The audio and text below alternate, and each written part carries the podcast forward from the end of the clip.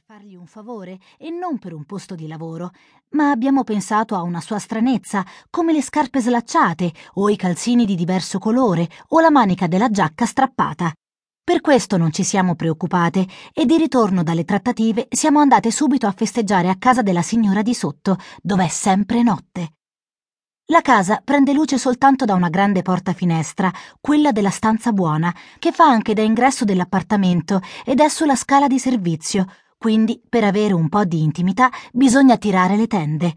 Anche in cucina, in bagno e in camera da letto è sempre notte, perché la luce entra solo da alcune finestrelle nascoste dalla scala, che per panorama possono avere unicamente i piedi dei vicini del piano di sopra. Nella cucina buia, con le pentole appese alle pareti, i rubinetti senza miscelatore e gli scaffali pieni di barattoli di conserve, marmellate, verdure sott'olio, Anna ha fatto la cioccolata con la macchina espresso del bar, che la figlia le ha regalato con il suo primo stipendio. In fondo di tante cose che servono, per esempio i rubinetti moderni o un impianto di riscaldamento per l'inverno, che per il freddo e il respiro forma una nebbia nell'aria, la macchina espresso del bar è proprio l'ultima, ma la signora di sotto ha proprio il gusto delle cose inutili e vistose. La stanza buona, quella con la grande porta finestra sulla scala di servizio, mi fa pensare alla capanna che un naufrago abbia organizzato con gli oggetti buttati sulla riva dalle burrasche. Tavoli, tavolini, sedie di stili diversi, alcune con spalliere a forma di animale, altre in ferro battuto, una credenza carica di stucchi e una libreria svedese, tende di broccato rosso scuro e dietro le veneziane. Anche il suo nome, Anna, sobrio e tranquillo, lei lo trova ordinario e si è sbizzarrita con la figlia, Natascia, che invece avrebbe voluto un nome normale e del suo si vergogna.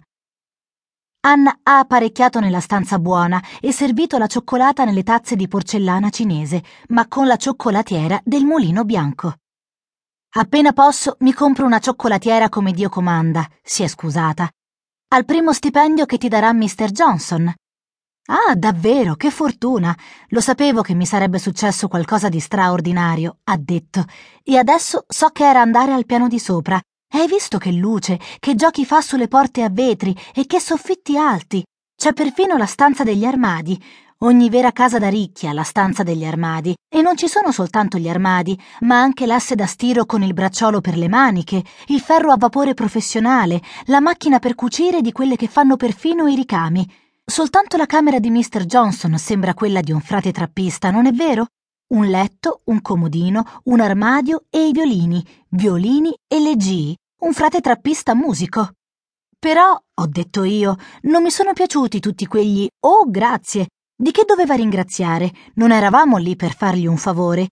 E ho sentito dai vicini che Mrs. Johnson, la moglie, se n'è andata di casa montando su un taxi con due valigie e dicendo al marito Porco.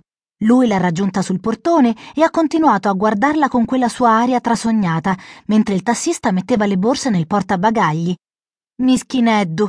La moglie l'ha lasciato con la cameriera, Gioia, che per quasi un anno ha fatto luccicare gli specchi, splendere i vetri, brillare l'argenteria, aspettando il ritorno di Mrs. Johnson, ma a lui non interessavano affatto queste cose. L'hai visto il frigorifero? L'ho visto. Sembrava uscito dalla bella addormentata, stalattiti, formaggio verde di muffa, latte e prezzemolo puzzolenti. E i pomodori? Li hai visti i pomodori? E la lattuga marrone? Ho dato un'occhiata veloce alla scadenza del burro, è di quando la moglie l'ha lasciato. Le rispondo. La moglie deve essere proprio Tagane Kagai per farsi chiamare Mrs. Johnson. È sarda sarda e vuole fare l'americana. So che è una sarda molto, molto ricca. Tu sai sempre tutto, sei ficchetta, hai perfino guardato la scadenza del burro. Non sono una che si impiccia, mi interessano i fatti degli altri, ma non per spettegolare, per capire. Potresti diventare un grande detective, un avvocato, un giudice. Perché ti sei iscritta a lettere?